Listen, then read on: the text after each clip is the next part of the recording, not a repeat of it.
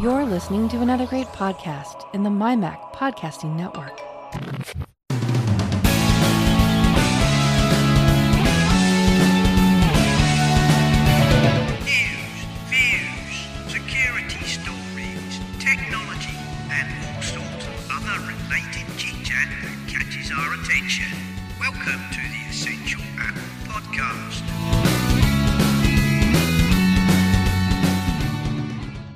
Hello, everyone, and welcome to the Essential Apple Podcast. And uh, this week, in fact, today is the beginning of Diwali, the uh, Festival of Lights. So, uh, if any of my listeners, uh, you know, celebrate that, happy Diwali. Um, this week, Tim Cook uh, gave an interview to People uh, magazine and talked about diversity, being gay, and a lot more. The iPod turned 18. Where did the years go? The Amiga 1200 turned 27. Oh my God. And Google proved that quantum computing is real. Um, well, there's not much Apple news, I have to say, but um, all of the slackers have uh, abandoned me pretty much. But you haven't just got me. I am joined by Steve at Nibs UK Leach from the Mac and Forth uh, podcast, and we're going to pick over the bones of what news there is. Welcome, Steve. Hi, Simon. How are you? Oh, I'm all right, thank you. Uh, and you? I'm very well, thanks. Yeah, v- uh, quite rested. Uh, I was just saying it's quite nice to do a podcast Sunday um, and uh, not have to rush in from work and uh, jump on.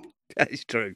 That is true. Yeah, as I said before the show, uh, we used to record, I think, originally on a Saturday, but we found there was always something, uh, you know, something making that a bit difficult. Sunday afternoon has turned out to be our our favourite. Um, as I say, doesn't necessarily work for Carl because I think he's usually sleeping off his Saturday night. But uh, there we go. So, um, on the Apple front, there's sort of no news, news, no sign of an Apple event, no sign of an Apple event whatsoever. Um, way too late for uh, invitations to be going out now. Um, obviously, all the smart money seemed to say that uh, if there was going to be one, it would have been the 29th, but uh, no sign of anything. So, looks like we're not getting an Apple event. Um, Yeah, certainly seems like uh, they, they've definitely left it too late. Uh, in the in the past, it's typically been a week uh, or at least three to four days when the invitations have gone out. So uh, it looks like we're not going to be getting one. But uh, it be, as with most Apple things, it was only a rumor anyway, and, Well, uh, yes, and, a, and a bit of an assumption in the uh, in the Apple tech sphere. But It's uh, yeah. Well, I think there's been a lot of um, speculation based on the fact that if they have one, they have one in late October. But checking the records, they didn't have one in 2017, and they didn't have one in 2015. Hmm. So, hmm, is there a pattern there? Who knows? you can speculate to your heart's content, can't you? Um, what else uh, can you say about it? I mean, a lot of people have been saying, well, they've got to have an event because of the Mac Pro, but um, as I said to you before the show, I'm I'm not really convinced by that, to be honest, because they had a huge reveal of the Mac Pro, didn't they, earlier in the year? I'm I'm and it's a fairly small audience that that Yeah. that, that is for. I'm not Yeah. sure that really warrants a huge press event just to say, yeah, you know that thing we told you about a few months ago. Well, now it's on sale. That doesn't strike me as really a um, you know, a press event thing. Um, yeah, yeah. Well, I think the speculation was that the uh, rumored event was was going to be kind of pro focused, um, specifically introducing the 16 inch MacBook Pro laptop range, mm, um, which, uh, uh, if rumors again uh, are to be believed, is aimed squarely at the pro market uh, with uh, prices of sort of three grand upwards. Um, maybe some more iPad Pros, maybe some more Pro uh, audio hardware. Um, and I think then the Mac Pro slotted nicely into that kind of Pro Yeah. Uh, presentation, and and they could say finally it's uh, it's available for sale. It, exactly. Uh, I, I'm totally with you there, but you know, there's no sign of uh, any new, um, you know, no sign of any new iPad Pros. Um, there's rumours about um, i AirPod three slash AirPod Pro. Um, I'm not Yeah, sure. AirPods those- Pro. yeah. AirPods Pro. Can't say that that really warrants an event either. Um, No, it's definitely not on its own, but um, but as part of a an overall event, uh, E- it would have fitted in. it would have done. Um, Yeah. I can I can only postulate that either the uh, 16 inch, you know, rumored uh, laptop isn't ready, Hmm. or um, they're saving that for yeah some kind of you know bigger event where they can um, show the whole lot off. Maybe you know maybe Yeah. with the improved, I don't know, uh, Final Cut Pro or, or Logic or you know Pro Yeah, Pro yeah. real pro of it, you know stuff. Um, disappointed, I suppose. We're all disappointed. There's not something. Uh, I guess there's a chance they could hold one in November, but traditionally they've Hmm. they've always pretty much stuck to October. So Yes, yeah, yeah. I think November's a little bit too close to Christmas, but uh, but again, if it's aimed at pros, they're not they're not looking, uh, you know, at the consumer sort of sales. exactly, Um, but um, may, maybe it's not the 16 inch hardware that's not ready, but but maybe they're not confident in Catalina yet on the 16 inch uh, in order in order to uh, release it because um, there's been a new icon uh, discovered in uh, in some of the Catalina betas, I believe. Uh, yes, that- that's where most of this stuff is coming from. Um, yeah, you know, rumored to be basically the uh, the 15 inch with smaller bezels. Um, Yeah. and allegedly going back to a scissor switch keyboard. Um, yeah. That's been the the rumor ever since the the 16 inch was. Postulated about uh, first of all because the the butterfly keyboard I think has been disappointing for uh, a lot of Apple customers, um, and I think particularly the pro market would uh, would welcome the return to the scissor mechanism. Yeah, I mean, obviously, I don't have a butterfly keyboard machine, and I'm I'm still not sure how prevalent the problems with it are. That obviously there are problems with it. It's certainly prevalent enough that um, plenty of people have been squealing about it, and certainly enough that Apple have kind of had to do a uh, uh, sort of extended warranty up front, as it were, which was if you have a butterfly keyboard and something goes wrong with it, we will fix it. Um, yeah, they've they've essentially e- extended the warranty on the keyboard part alone for uh, up to four years from purchase. Yeah. So, you know, there's obviously there are obviously problems with it. How bad they really are, you'd probably have a better idea, really, Steve, because obviously you work in a, you know, a repair centre. Um, Yeah, so I, I work at an Apple authorized service provider in in Watford, um, and we are fairly busy. We we um, uh, we actually have referrals from the Apple Store in Watford, uh, sending people to us. You know, mainly it's older machines that Apple maybe don't want to deal with in their in their own stores, and and uh, that that's why they have service providers like us, so that they can uh, send some of that market along to us. Um, but we do get a fair amount of uh, warranty work in as well, and um, yeah, we have seen a few of the butterfly keyboards with sticking keys and whatever. Um, of those, maybe fifty percent um, we've been able to sort out immediately with uh, compressed air, um, just just by blowing the debris out from uh, from underneath the keys and sending the uh, happy customers along their way. Um, but yeah, sometimes we we do have to go ahead and uh, replace the whole top case because the keyboard's built into the top case. Yeah. I mean, the, the, well, they've been doing that to some extent, haven't they? Pretty much ever since the the white plastic ones, where they um the like the core the core two duos. I think those were the first Yes. ones, weren't they? Where the where the keyboard was effectively attached to the shell, because in Yeah. the the older the iBooks before that, the keyboard was a was removable. Um, Yes, just Yeah. undid those little clips and lifted it out. Uh, that's fact, right. that Little was- tabs at the top. Yeah. Yeah, in fact, that was how you got to the RAM, wasn't it? It was under the keyboard on those. That's But, right. Yeah. Um, So they were all uh, pre kind of unibody designs, but uh, ever ever since unibody. ever since the unibody, which started, of course, with the plastic ones and um, moved on to the aluminium ones. So ever since then, yeah, the, the keyboard is actually and the trackpad they're all you know built in, um, Hmm. which makes for a lovely device. But it does mean if it goes wrong, you're in big trouble on the Yeah, whole. and or expensive trouble if it's out of warranty. Yeah. Yeah. Uh, there we go. Um, the iPod has turned 18. Um, not much to say about that, really, is there? I mean, other than the iPod is 18. It's, uh, Yeah. wow. really? really? You know, like all these things, blimey, I thought that was last week. You know? Yeah.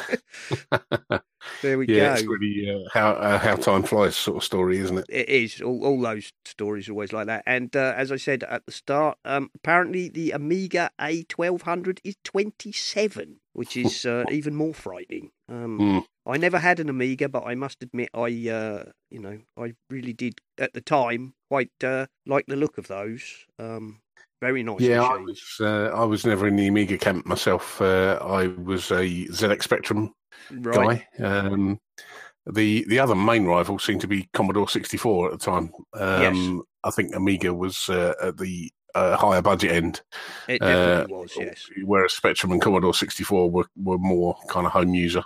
Ve- Very much so. I mean, the Yeah. the Amiga, uh, certainly sort of the twelve hundred and the two thousand, were very much pitched as real, you know, real business computers. Um, Yeah, yeah, maybe up there with the BBC uh, machines. yeah, certainly uh, they were certainly higher end, but I, I I do know a lot of people had who had them. Um, still, you know, still remember them with great fondness. Um, Mm. and of course, when when it was quite strange because they were, you know, really powerful machines for the time. Um, there we go. Um, I always thought it was sad that Apple didn't buy them when they got into trouble. To be honest, um, Mm. I thought that, particularly at the time when Com, you know, Commodore went under and the Yeah. Amiga was left um, sort of floundering. Mm. Um, Yeah, who knows where it would have been now if, Yeah, uh, I if they had it done. I I always thought it was a strange thing because Apple at the time were not exactly um you know they're not the um juggernaut they are now and I Hmm. always thought at that time if they purchased uh, at least the Amiga part of Commodore's business probably for a song um they could have you know onboarded a large number of uh, new users at that time Hmm. because of course the the um the Amiga ran on the Motorola processors the same as the Mac so uh, Yeah, there we are yeah, would have been but a good fit. it would. I always thought it would have been a good fit, and I never understood why they didn't. But there you go. I wasn't in charge of Apple, so what I think wasn't really very important. Mm. Maybe should, somebody should write a drama about that and pitch it to uh, Apple TV Plus. Yes. what happened when Apple bought Amiga? Yeah. Yeah. There we are. Um, Apple have been advising iPhone 5 users. Uh, are there a lot of iPhone 5 users out there? I'm not sure. Um, I guess I there might be quite a lot of were many left. Well, I suppose there might be, um, you know, there might be children and and so on, younger users with hand me downs. Yeah, Um, I guess, and maybe maybe some uh, in the emerging countries um, who haven't quite caught up with the big screen craze, Mm. um, and are after a uh, cheap, cheaper communication device. Yep. Uh, you know, I guess there are always people out there. Also, there are, you know, we have to remember not everybody is in the tech sphere like us and loves new shiny things. They just want a Mm. phone that works. And um, Yeah. there we go. Anyway, Apple have advised iPhone 5 owners that they need to update to iOS 10.3.4, which I believe is the last uh, version of the iOS they can run, um, by November the 3rd. Um, if you've got an iPhone 5, I would have thought you'd have been on that already, but. Uh, I would have thought so, but but yeah, again, uh, with with not everybody being tech focused, uh, they they might well just stick with uh, whatever iOS um, it you know they got the phone with. Um, I don't think the updates were quite as in your face as they are now back then. Yeah, Um, I think you uh, might have had to dig a little bit more, mightn't you, back Mm. then? Um, Yeah. I mean, certainly since sort of sort of since iOS 11, um, you definitely, uh, you know, almost can't avoid them. They're like, a new Yeah. update is available. Press here now. do it. Do it now. so uh, anyway, apparently, um, the the reason for this is that the installer, I believe, will stop being signed, and the only way to update to 10.3.4 after November the third will be to connect to your um, computer and do a full restore via iTunes or Right. there we go. So if Or- if you're listening to this and you you have an iPhone 5 and you are not on 10.3.4, do it now. Yeah. Quickly. Be quick. Yeah, uh, apparently it fixes some GPS bug as well, and uh, if if you don't do it, you may not be able to continue using App Store and iCloud. So Oh yes, that of course that was the main one, wasn't it? Yes, that is Mm. the the main one. Um, the iCloud and App Store uh, will no longer support earlier versions. Um, Yeah. So yeah. mind you, if you're still running apps that support 10, uh, iOS 10, um, good luck with those as well. yeah, good luck finding any apps that, that you can actually download. That is true. Yes. Um, oh, I, I don't know though. Having said that, uh, mocking aside, um, I've got an old iPad 2, not a not a Air 2, an an actual actual iPod Mm. 2, um, and that's running iOS whatever nine point something. Wow. Um, and my boy was still, you know, still downloading games on that. Um, I guess a lot of the simple sort of games don't really require that much oomph Yeah. uh, or clever features, you know. So there we are. Um, right. Well, um, apparently some trapped hikers were rescued after an Apple Watch automatically called 911 for them. Um, the link I've got here is from Fox News. Watch out, it's an auto-playing video. Um, and it's Fox News. I'm not going to go any more into that than that, but uh, yeah, apparently they were hiking and fell down a cliff and ended up stuck on a ledge. Um, and somebody's Apple Watch called 911 and they were rescued. So there we go. That's a good news story. I don't think there's much more to say about that, is there? Other than, no, not um, really. you know, I assume it was fall detection. Yeah, Apple really seem to highlight these uh, these occasions where, where Apple Watch have, have detected a fall and called the emergency services. Um, and and why wouldn't they? You know, it's a great feature of of the Apple Watch. I don't think any other um, smartwatch um, has got this sort of feature to it. Uh, so uh, yeah, good on them for uh, saving some more lives potentially. Yeah, I mean, I I think part of the reason behind that is when they originally launched that feature, um, a lot of people were, well, I'm not, you know, 85 years old with a dodgy hip, so why would I need to worry about fall detection? Um, Mm. But of course, a lot of these stories that have come out have been, you know, things like mountain cyclist hits rock and bashes head Yeah. on tree, you know, saved by Apple Watch, that sort of thing. Because Yeah. you know, you could anyone can have a fall. Um, Certainly, yeah. Uh, well, I'm surprised we haven't been uh, deluged with stories about drunk teenagers falling over. Yeah, that's also true. Yeah, there we go. So um, they are, and I know. Uh, I think by default it only turns on if if the watch thinks you're over sixty five or sixty or Yes, something. yeah. Otherwise, it's a uh, uh, it's a manual uh, Yeah, procedure to turn it on. Yeah, and I I think uh, you know I I kind of understand why they did that, but actually I think it should be on by default. And if it's Hmm. if it's manual and you've got that, you know, have a watch that supports it, I think you should turn it on. Hmm. You know, turn it on, people. Then Yeah. when you fall off that stool trying to get your bottle of brandy off the top shelf, someone can come and help you. There we are. Um, Tim Cook uh, gave an interview to the People uh, magazine uh, in Spain, I believe, um, originally, uh, where he, uh, you know, talked about diversity, Apple coming out as gay, being gay. Um, again, um, it's an interesting, uh, you know, an interesting piece if you're if you like uh, Tim Cook or what he has to say. Um, it's Tim Cook doing what he says, what he likes to do, really, which is say what he thinks and um, stand up for what he believes. So. If you don't like Tim Cook or what he has to say, it's probably not worth reading it. But Hmm. I don't know what else to say about it, really. Um, yeah. It's not really. Uh, uh, I, I'm not really sure why they've uh, pub- why they've published the story. To be honest, but I guess people are interested in in the people behind the big tech companies that they're interested in. Um, you know, Apple, uh, I think, have always have had this uh, kind of open uh, nature um, in, and ethos. Uh, uh, they've been very accepting about diversity and whatever um, throughout their whole uh, sort of period of business. So um, yeah, he's. Uh, I I personally like Tim Cook. I think he's a, a great figurehead for the company. I think he's done some great things for Apple. Um, you you don't hear so much now about you know this wouldn't have happened if Steve was still around. No. which which I think is a good sign that Tim's doing a good job.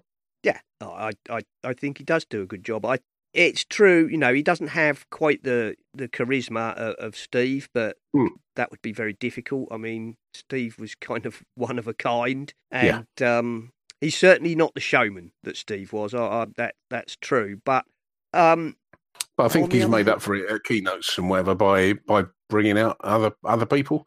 yes, um, rather rather than taking so much of the lead himself. And uh, and I think that's good as well because we we get to see you know the the other people uh, behind the curtains in Apple, and uh, uh, you know a little bit about what they do and how they work as well. It's uh, I think it makes it more interesting. Yes, and um, you know, I I- I think it's um, I think it's commendable, really, how open he is himself. You know, I mean, he's the first major CEO to come out as openly gay. Um, he's never really. Uh, I, I mean, I know there was a lot of speculation when he first took over, and I think maybe he partly came out to just stamp on that. I mean, you know, why have people muttering about it if you can't just come out and say it? Yes, I am. So what? Hmm. Um, but yeah, you know, I, I I do like Tim Cook. I think he, um, you know, he stands up for what he believes in, and I I think, um, although I don't think Steve maybe made quite so much of what Apple as a company tries to stand for as as Hmm. Tim has done. Um, Yeah. Tim has definitely, you know, made a big thing of the, you know, the green green credentials and the diversity and um and all yeah, that. education and all that sort of stuff. Uh, yeah, yeah. Where I think, yeah, Tim, uh, Steve Jobs was um, maybe a little bit more kind of self-focused, um, and uh, yeah, Tim Tim has done a lot to uh, broaden the uh, exposure of the ethos of of, of Apple, uh, Yeah. and and to keep that going. very much. So there you go. Mm. If you're um if you're interested in that, um there's a ch- I've got a link to nine to five, which has a quick summary with a few quotes, and that has a link to the original People website. If you're interested in reading that, um, and that's about it for the Apple news. I have to say. Um, so uh, the biggest tech story this week, um, realistically, has been um about Google's quantum computer. Um, I, I've got a link here to a TechCrunch article, which is quite long, um, but it's it, it's very interesting. It not only explains um, what they did, but also kind of why it's important, and um, it, it's a very accessible article. Um, it very much, in layman's terms, explains kind of what quantum computing is about and why it matters. Um, one of the biggest things about uh, and why they've been trumpeting it so much is that this experiment actually um, verifies that quantum computing works at all. Because until now, it's all been pretty theoretical. Um, Hmm. Yeah, I think the whole the whole quantum physics uh, arena is is one that probably not many people understand. Um, and, and, and, to, to be able to write an article in layman's terms about it uh, is uh, is is pretty impressive in itself. Um, it's it's quite a difficult concept to to get your head around. Um, you know, it's it's all about kind of the spaces between atoms, as far as, as far as I can uh, make out. It's all Um, very it's all very technical. Um, basically, uh, d- d- to summarise the uh, the article, um, instead of having um, instead of having a simple binary on off uh, storage, which obviously is how quote unquote classical computers work, Mm. um, each qubit uh, is effectively a 3D sphere, and it can spin and rotate and whatnot. So it can it can have more than an on-off state. This is part of how it works. But built into that, there's a certain amount of uncertainty for each qubit, which is where your head will explode if you try and understand the mechanics behind it. The the experiment basically uh, they built a um, a quantum computer with a certain number of qubits. I forget exactly how many they started with, and then they got the biggest some uh, supercomputer in the world to model what the expected output would be, and uh, the supercomputer originally, you know, the first few simple uh, tests, the supercomputer model would uh, return the same result, um, or at least range of probabilities. I'm not going to get into it here, but uh, it returned a valid and matching result in almost the same time. However, as they started to add more qubits, um, it took the supercomputer, you know, exponentially longer uh, until they reached a point where I believe they had 54 qubits and uh, three iterations, I think. And uh, at that point, it took the supercomputer a week to do what the quantum computer had managed in seconds. Um, and they calculated that if they went any further, it would probably take the supercomputer something like 10,000 years to uh, match the output of the quantum computer. Um, the biggest point here is this has proved that quantum computing is real and it works as expected, and uh, the models also uh, are correct. So that's actually, um, as they described it in the article, a sort of a hello world moment, or uh, as one of the uh, quantum computing guys said, well, Sputnik didn't do very much, but uh, we still refer to the Sputnik moment when we proved that you could actually do such a thing. So, um, how long it will take before that moves? I mean, that's not something we're going to be seeing on our desktops in our lifetime. I would have thought, Steve, but um, it's it's incredibly uh, possibly you know the next big moment in computing. So there we are. Um, if you're interested in that, uh, yeah, do go over and read it because it's quite a quite an interesting article, but it is quite long. Oh, I think I've lost him. Oh no.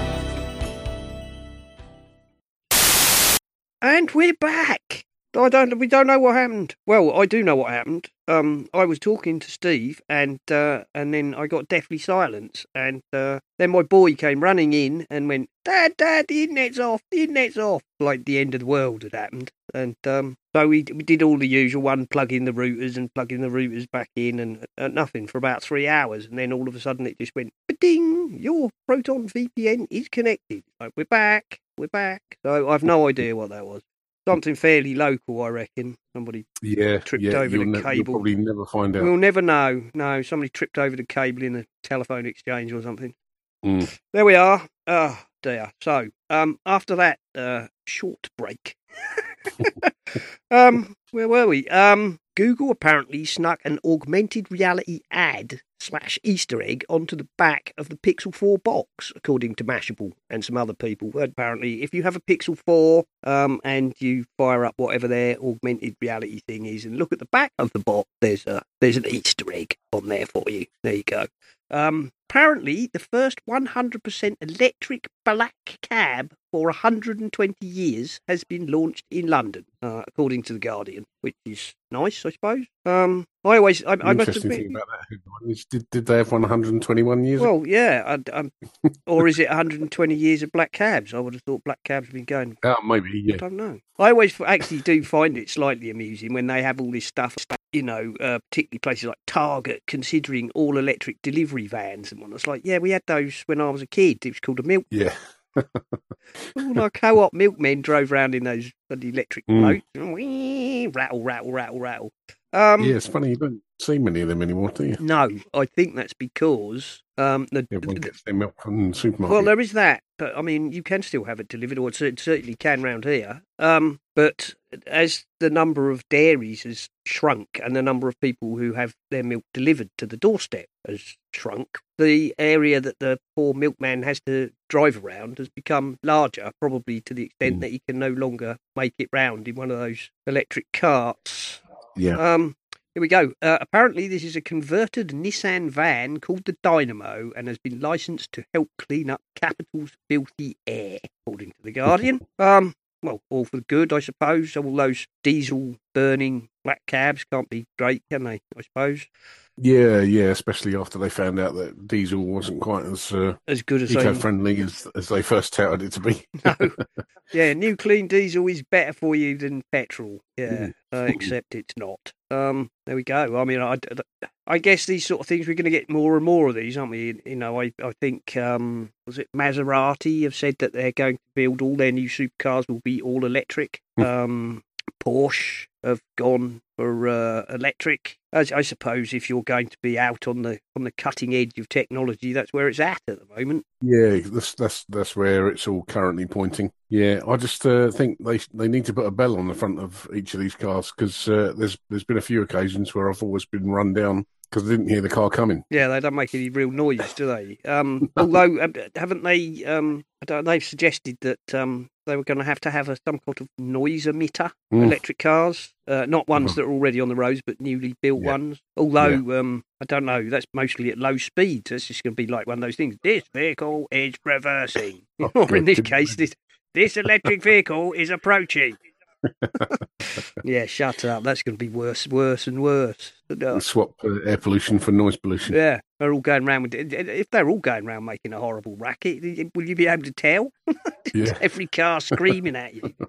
dear oh dear. Uh, NordVPN confirms it was hacked um, on TechCrunch. Uh, I think it was at Dougie in the Slack room po- pointed this one out. The uh, you know our our favourite uh, security man. Mm. Um, not good news. I'm not sure how serious it a breach it really was. Um, although no breach of a VPN is good, obviously. Um, it appears that an expired internal private key was exposed, potentially allowing anyone to spin up their own server, imitating a NordVPN server. Um, Mm. That's um, potentially troublesome. yes, not not Uh, if, if someone wanted to set up a uh, a VPN man in the middle attack, uh, it would be uh, that would allow that presumably. Mm. Um, it says here the breach is likely to cause alarm that hackers may have been in a position to access user data. Um, one of its user data centers was accessed in March 2018. One of the data centers in Finland we are renting our servers from was accessed without authorization.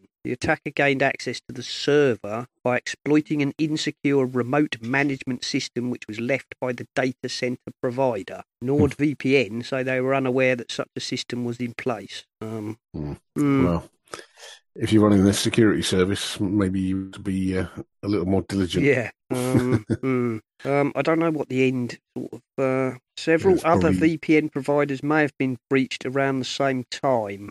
Uh, Torguard and Viking VPN may have been compromised. Um, Torguard said a single server was compromised in 2017 that denied any VPN traffic was accessed. Hmm. Ah, well, not not great. Um, I saw a few people crowing, you know, saying, "Ah, well, you know, I used Proton or private Hmm. internet access," or it's like, yeah, don't don't crow too much. Um, much Yeah. as I, you know, much as it's nice to feel it wasn't your VPN of choice, you know, can happen to anyone, uh, especially if Yeah, you- and it may only be a time before yours is hacked. Yeah. Um, these these things are constantly evolving, and uh, and and VPN providers have got to be a target for hackers. Of course. uh, exactly this sort of reason. um, you know, and to provide a decent service, you need servers placed all around the globe. Um, and I'm sure Yeah. they can't actually um, employ all their own servers in all their own staff. Somewhere they have to be, um, you know, remotely Totally. rented.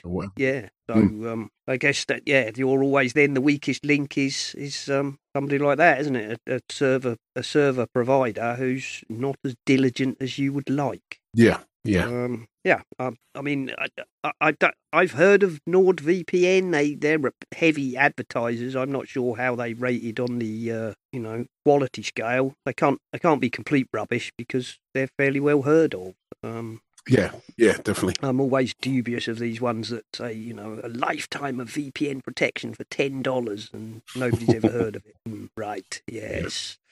Um, Microsoft have got a new way to com- keep your computer firmware from being hacked uh, with their uh, Secure Core PC concept. Um, I just get a feeling I've heard this before somewhere. Mm. Uh, I don't know. I don't mean that in a you know in a snide way. I'm just saying I, Mm. I just get a feeling I've heard this kind of concept before. Um, I, I'm not quite sure how it works. I mean, didn't they used to have a thing with the trust chip or something? Um, yeah, I'm not. I'm not so up on the Windows uh, sort of stuff myself, but um, yeah, I know there are um, like the big providers like Dell and whatever do have um, certain onboard chips that um, allow you to take corporate control of things like uh, disk encryption and things like that. So yeah, it could have been could have been baked into something like that They had a sort of trusted trusted computing platform or something. Mm, I seem yeah, yeah, that's right. Yeah, Um, yeah, that's uh, almost exactly what it is called, I believe. um, what they say, uh, Microsoft thinks it has a solution to the problem of people attacking firmware as part of a new partnership with PC manufacturers. They're launching an initiative called Secure Core PC. Um, they are rethinking Windows' relationship with the firmware and how it handles booting the device. Um, the processor's firmware will power up the system as always, but then limit how much the processor trusts its own firmware to define the code path it takes launching the system, um, and will instead call on Microsoft's bootloader. Um, Hmm. okay, if you say Sounds so. kind of similar to what uh, Apple are doing with. I was the going to say it sounds a bit like the in t- whole. T2 thing, doesn't it? Where you know, um, what I, I think what they're kind of doing here is saying that they're not going to use the BIOS for anything more than literally turning the power on. Yeah. Um, okay. Um, yeah, since Windows 8, Windows has included a secure boot feature which checks the authenticity of the bootloader. Um, so it seems like just an extension, like yeah, like everybody's moving ever further, you know, ever more defences as things get ever more tricky. Yeah. Um, yeah, sounds yeah, sounds very much like the T2 kind of idea, doesn't it? Um, Very much so. Yeah. Yeah. there we go. Um. Oh, this this one is, is. I don't know what to think think about this one. Did you see this one? Um. Anti. I think it was Mac Jim posted it in our Slack room. Anti surveillance mask lets you pass as someone else. So this is on CNET. Um. obviously, it's. I mean, wearing a mask to stop your, you know, facial recognition is not anything new. But um, this is like um, this is like your actual um Mission Impossible rubber mask Right. if you go to the, the thing, there's a picture here of a load of people um, which look dangerously like uh, some sort of Viz cutout, you know, a load of people with weird, wrong faces. Yeah. Um, yeah. Uh, there's a picture of somebody wearing it, and it's a fairly, you know, lifelike uh, latex, I assume, rubber mask. Uh, it's only the eyes that give it away. They make it look like something out of Doctor Who. But um, Mm. Yeah, I suppose as surveillance uh, tech um, gets better, uh, that that, you know it's not just a, a 2D image of uh, of somebody's face. They could be taking uh, sort of 3D Mm. data, um, and uh, the sort of facial recognition is becoming increasingly more sophisticated um, and high resolution as well. You know, high res cameras are uh, are much cheaper than they used to be. hmm, um, Uh, so it's not, not quite as easy to fool cameras as it as it used to be if you're uh, that way inclined. Yeah, it's uh, I don't know what to make out of that. Really, it's a sort of it's somewhere between laughable and extremely creepy. Yeah, Um, I mean, if you if you don't want to, you know, be face recognised, then just yeah, don't show your face, as it were. But Mm. wearing a rubber mask of somebody else's face seems a bit. Mm, well, there you go. It's on CNET. Um, I'm not sure how. Um, I'm maybe I don't know. What does it say about this guy? Um, a 3D printed resin mask made of a 3D scan of Selvaggio's face. I assume he's possible manufacturer. Manufactured by That's My Face.com, renders his features and skin tone with surprising realism. The eyes peeping out through the eye holes give a certain creepiness to the look. Yeah, they certainly do in the photos. Um, creepiness is a part of the point, as the interdisciplinary artist uh, makes uh, his face and not everyone's face approach to exploring the impact of an increasingly networked world on personal identity. Okay, so it's uh, to some extent, I think it's a sort of uh, art piece. But, yeah, um, yeah. But uh, you know, also if you take this to the next level, is it possible that he wants a- lot of likenesses of, of his face around the world so that he can get away with committing the crime somewhere else? Either that, or he's going to spend an awful lot of time with the police knocking on his door. yeah, What were you doing in Santiago last Wednesday afternoon? Yeah. Uh, oh, well, I wasn't sticking up the bank.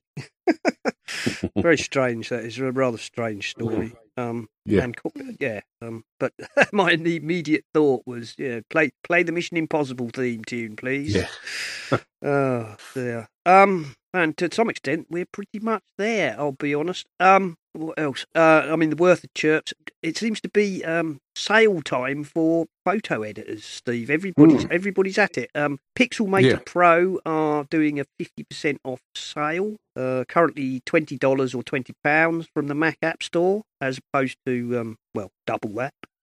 Strangely, yes. Well, that's a real bargain at the moment because Pixelmator standard is twenty eight ninety nine currently. So um, I think that fifty percent offer is only on for the next two days as well. is it so, right? Well, it, Yeah, it, if you if you do want it, get get into it now. yeah. Um, Yeah. um, Acorn from Flying Meat, which is um, another photo editor, uh, slightly at the um, somewhat less complicated end. Um, Guy Serle's favourite um, editor, actually. Right. Uh, A- uh, Yeah, I've, Acorn. I've, I've heard of Acorn, but never never used it myself. No, I've never used it. Um, obviously, I because of my work, I've always either had you know I've had access to things like uh, Photoshop or um, Hmm. Pixelmator Pro, or well, Pixelmator and Pixelmator Pro more recently, and uh, and of course Affinity Photo. Um, but um, I, I I understand Acorn is a, a you know quite a nice little thing. As I say, Guy Serle's very keen on it. Um, aimed very much more at those with um, less complicated needs, which you know, there's nothing Yeah. wrong with that. There's a space for, as we said in the DTP you know, show, you know, that not everybody wants to tackle full blown Photoshop.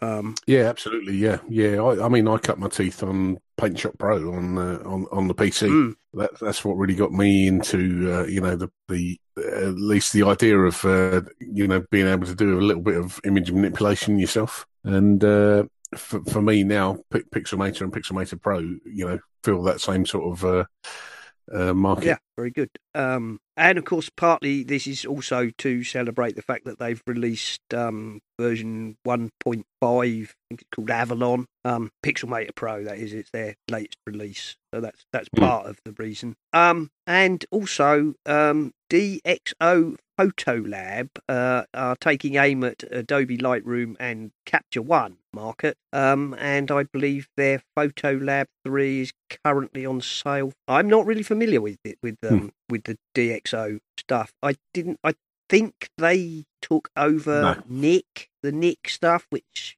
was ah yes, it says here. Yeah, um, Okay. they currently own the Nik collect. Massive collection of uh, plugins for Photoshop, wasn't it? Yes, um, and was expensive and then cheaper, and then Google had it and were giving it away for free. And I think, uh, yeah, it look, would appear that DxO Yeah. took it over. Um, Photo Lab 3, Hmm. uh, and improved repair and color adjustment tools, along with keyboard support, uh, raw editing software. Um, I think the interesting thing about these um, this current crop of uh, reductions is that they are one-time purchase Oh, yes. software rather than yes, they're all. Um, um, which yeah, yes, it's, the subscription model seems to be sticking in uh, a lot of people's drawers, if that's the if that's the right phrase. I think so. I think Um, so. Um, Um, there's a lot of traditional people who would much rather pay a price for a bit of software that they can use, you know, Mm. indefinitely. Um, I, I think um, I think uh, part of it is you know if you I've said it over and over again. If you're doing it for a business, that's one thing. But it, it, you know if you're a, a hobbyist or a um, you know a non-profit or or whatever. Um, Hmm. then you know the subscription can become quite painful quite quickly. Um, okay, um, Yeah. DxO Photo Lab Three Essential Edition will be available for ninety nine ninety nine, normally one hundred and twenty nine. Um, and Photo Lab Three Elite Edition will be one hundred and forty nine ninety nine, uh, normally one hundred and ninety nine. So there you go. Um, obviously, I know that that's pitched, that's um, pitched much Okay. more at uh, semi-professional to professionals. I think. yeah, yeah, prosumer, I think. Yes, probably the um, popular phrase. Yeah. But there we go. That um, the point is, for some reason, all the photo people seem to be trying to uh, catch our attention this week. Hmm. I mean, um, they're talking about releasing Photoshop for the iPad, aren't they? So yes, uh, they are. maybe, maybe, maybe maybe it's all tying into that. And uh, Maybe it's just sure awareness, you know. Um, yeah, I, um, the the stuff about Photoshop for the iPad though all seems to be very much about what it's not going to have rather than what it is. Um, very much somebody yeah. described it the other day as yeah, is it just a is it just a thing that brings up "Hello World" on your Hmm. on your iPad Pro.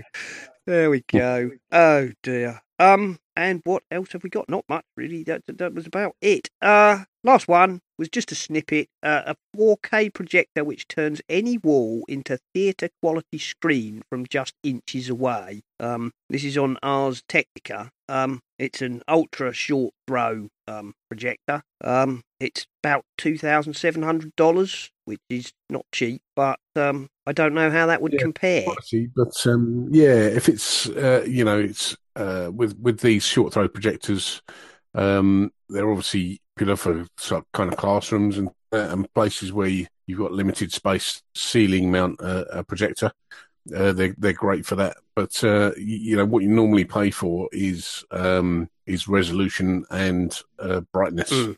um, in the, in these sort of sorts of things. And um, from the quick look at the article I had, I mean it's quite a uh, in-depth review that this chap's done. Uh, it looks like it's got both of those, so um, it looks like a pretty capable um, short throw projector, and uh, yeah, could could be interesting. Um, I think there's a lot of room for this in the market, um, even though TV panels are um, coming down vastly in price. There's there's still room for projectors, Mm. uh, you know, when you want when you're in a different sort of uh, environment. So, yeah, well, yeah. as you say, I, I can see. Yes, this is obviously not a, a, a lightweight piece of kit. It says this projector features built-in Harman Kardon speakers, uh, motion sensors to keep you from blinding yourself, and a lot of input. um, okay, yeah. Um, if they uh, if if they would like to send me one for testing, I'd be more than happy to do so. um, well, yeah, I, I, don't know how two thousand seven hundred dollars compares, but I'm I'm probably not that probably not considered that pricey, is it in that sort of uh, market? No, if it's um, if it's of a kind of professional brightness, Hmm. uh, yeah, that's pretty reasonable uh, as as far as these sorts sorts of things go. And this is described as a 4K ultra short throw laser projector home theatre system. So, Hmm. hmm, there we are. Um, Yeah, I mean, for home theatre, I, I probably wouldn't rely on the built-in speakers. You probably want to output that to uh, a DSP and uh, and your own sort of speaker setup. Mm. But but yeah, it's nice nice to have some uh, Harman Kardon speakers built in for sure. Yeah, and um, there's a photograph here on the on in this article actually showing a you know a typical s- ceiling mounted projector about I don't know eight foot from the screen, and then highlighting the uh, the Vava sort of literally sitting at the foot of the projector Mm. screen. So uh, there we are. Well, thanks for coming on, Steve, and uh, sorry about the Yeah, it was. Sorry about the weird, weird kind of disrupted half and half show. But um, well, this is the bit. There's no there's no account for the for the internet being there or not. No, that is uh, true. That's one of the things I found out being in RT support. yes, I have to say that um, you know, I'm with PlusNet, and uh, that's not something that happens very often. We we normally have Hmm. a bloody solid, um, very good connection. But um, there we go. I suppose Yeah. there's no accounting for somebody sticking a tractor bloody backhoe through the fibre or something. These things happen. yeah, Right. they certainly do. Okay. Well, this is the part where we uh, kind of wrap the show up. So uh, normally, I this is where I ask you to uh, tell everybody where you can be found of around the internet. Sure. Well, um, most places you'll find me at Nibs UK, uh, N-I-B-S UK. So that's Twitter, Instagram. Um, you know, I'm on Facebook as well. Um, obviously, you'll find me on the Mac and Forth podcast. Um, that normally comes out uh, every Thursday night, and uh, yeah, that's that's probably about it. Well, that's excellent. Um, and as everybody probably knows, oh, oh, I nearly forgot. I nearly forgot. Blimey, we got after my heartfelt plea and uh, perhaps Carl uh, on his solo show pleading, pleading. Um, and yes, if you can hear that gunfire, that's not actually, uh, you know, bank robbers. That's my son who's playing Call of Duty and left the door open. Oh right, uh, unless it's the, the Diwali fireworks, which is what we're getting a lot of around here. Uh, no, no, um, not round here. I don't think. Um, we're probably not a big enough town to have um, enough people to be bothered Oh, about right. that. Um, Sure. but um, yeah, I, I didn't think about that. Of course, yeah, that would be that would be a, a very Diwali thing to be doing, wouldn't it? Be setting off fireworks. yeah, absolutely. There's loads going off around here. Yeah. Um, right. What? Let me quick look. Where's my? Where is it? Where did I put it? Oh, can't find it. Joe, can you shut that door, please? Edit that bit out. you know, cranks the sound up louder and louder, and then yeah, right, okay. Uh, yes, I forgot. I forgot. We had um after me saying for once, uh, you know, how about a review? We got a review. I had a Oh, re- yes, we had a, a um a review. Uh, great podcast, five stars. I discovered this podcast after the host was a guest on another podcast I listened to. I subscribed, and several episodes later, I am hooked. Lots of good content here. Well, thank you. Uh, that's Geeks Corner UK. So um, thank you very much. And uh, after that, uh, yeah, sure. Anybody else wants to do it? Go, uh, you know, over to the uh, podcast uh, Apple Podcast app and uh, leave a review. Um, you can find us, of course, over on the essentialapple.com website. Do go and have a look. I've posted a couple of articles recently. You can follow me on Twitter. I am at Serenak, and that's S E R E N A K. Don't forget, Mac Jim has his uh, family friendly Flickr group. Yes, not Instagram, Flickr. And um, I think that's probably about it. The, the, links to join us in the Slack, if you want, are uh, in the show notes as usual. And I think at that point, I'll stop babbling and say, uh, thanks for coming on, Steve. And uh, best I go and check on my roast beef. yeah, thanks very much for having me on, Simon. Uh, obviously, apart from the uh, slight hiccup with the internet, it's uh, it's been a great chat, and I've been happy to be oh, on. Oh, lovely! Thanks for coming on, mate. No worries. Goodbye. Cheers. Bye.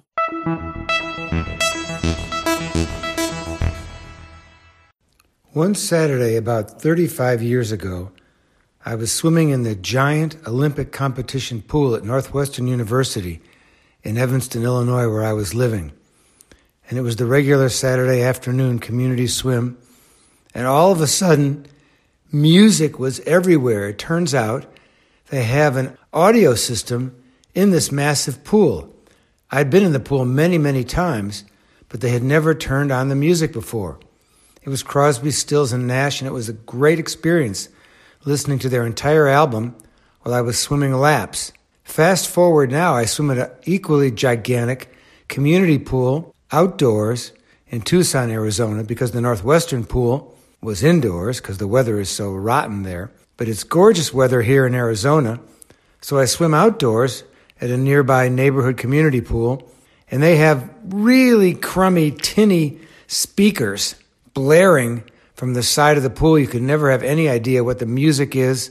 Well, H2O Audio website, H2O, the letter O, H2OAUDIO, H2Oaudio.com for $100 has something called the interval, I N T E R V A L interval swim headphones for Apple Watch. It's extremely clever. It's a very lightweight, about a two inch by two inch spring loaded frame where you put your Apple Watch in without the band, and then you connect the watch to the interval, which is this black frame, very strange shape, like something from a Star Wars movie. You'll see it on the website on our links here at Essential Apple. Then you connect it using Bluetooth. There are some buttons into the base of the interval that are not real easy to press, but you get used to that. And then sticking out from either side of the interval, about 10 inches long, are earbuds with blue rounded tips.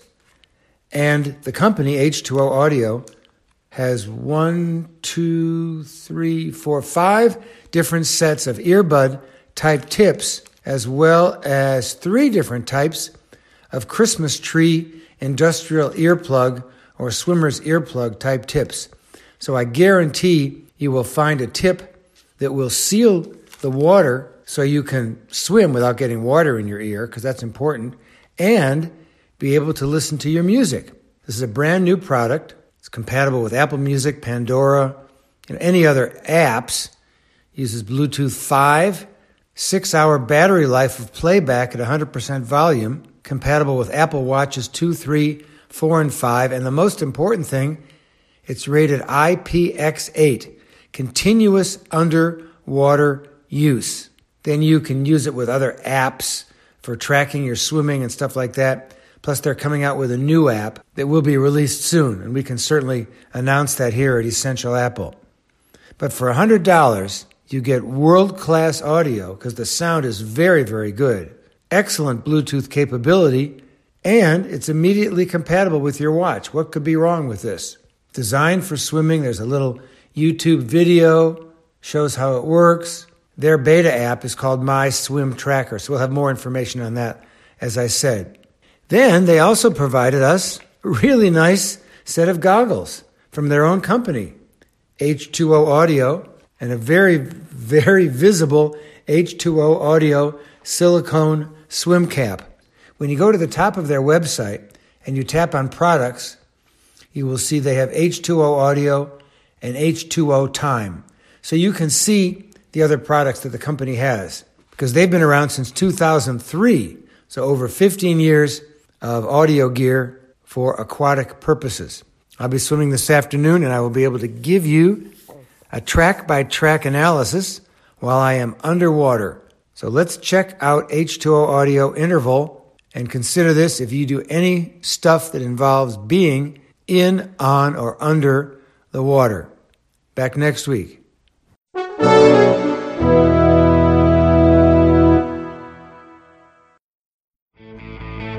You've been listening to the Essential Apple podcast, and I'd like to say if you enjoy the show and would like to support us, feel free to go over to the website essentialapple.com and you will find links to both Patreon and the Pinecast Tips Jar, where you can make a donation towards the costs of the show, uh, or even if you're really keen, you could set up a recurring payment.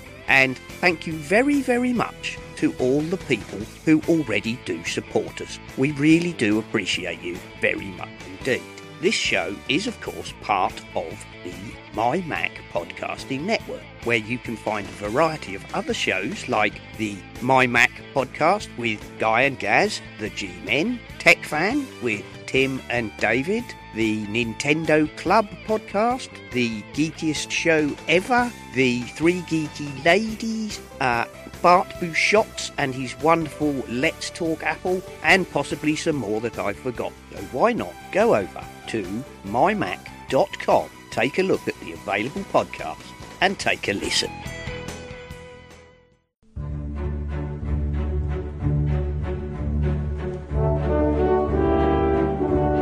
Yeah, I think just a straight ad, don't you? Yeah. Like what? What would we say? Like Tech Fan Uh, Podcast or Are you are you interested in technology and gadgets? uh huh. Do you um, want to listen to two guys who know technology and gadgets? Are we claiming to be those guys? Yes. well, there, there we go. Are we claiming to be that be those guys? You be the judge. Tech Fan Podcast. Yeah, that'll work. Let's Yeah? use that as an ad.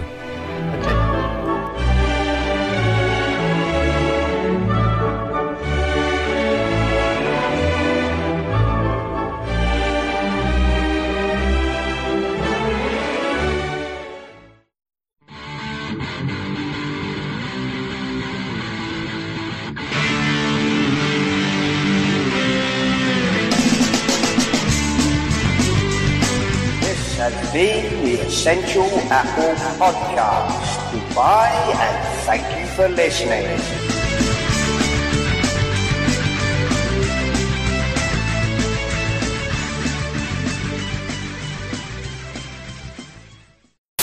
Hello. Hi. I was just What I a finished drama. talking. I know. Well, I finished talking about the quantum computers. Yeah. And yeah, and then I was like, "Hello, hello," oh. and then the boy come running in. Dad, Dad, the internet's gone off. Uh, And I thought, Trust oh. to be the early warning system for the internet. Internet's off, internet's off. And it's like, right, restart the, shall I restart the, restart the routers, restart the bloody mesh, do this, do that. Nothing, nothing. Been doing it, but I Mm. did it for about every half hour for about, well, it was about three hours, wasn't it?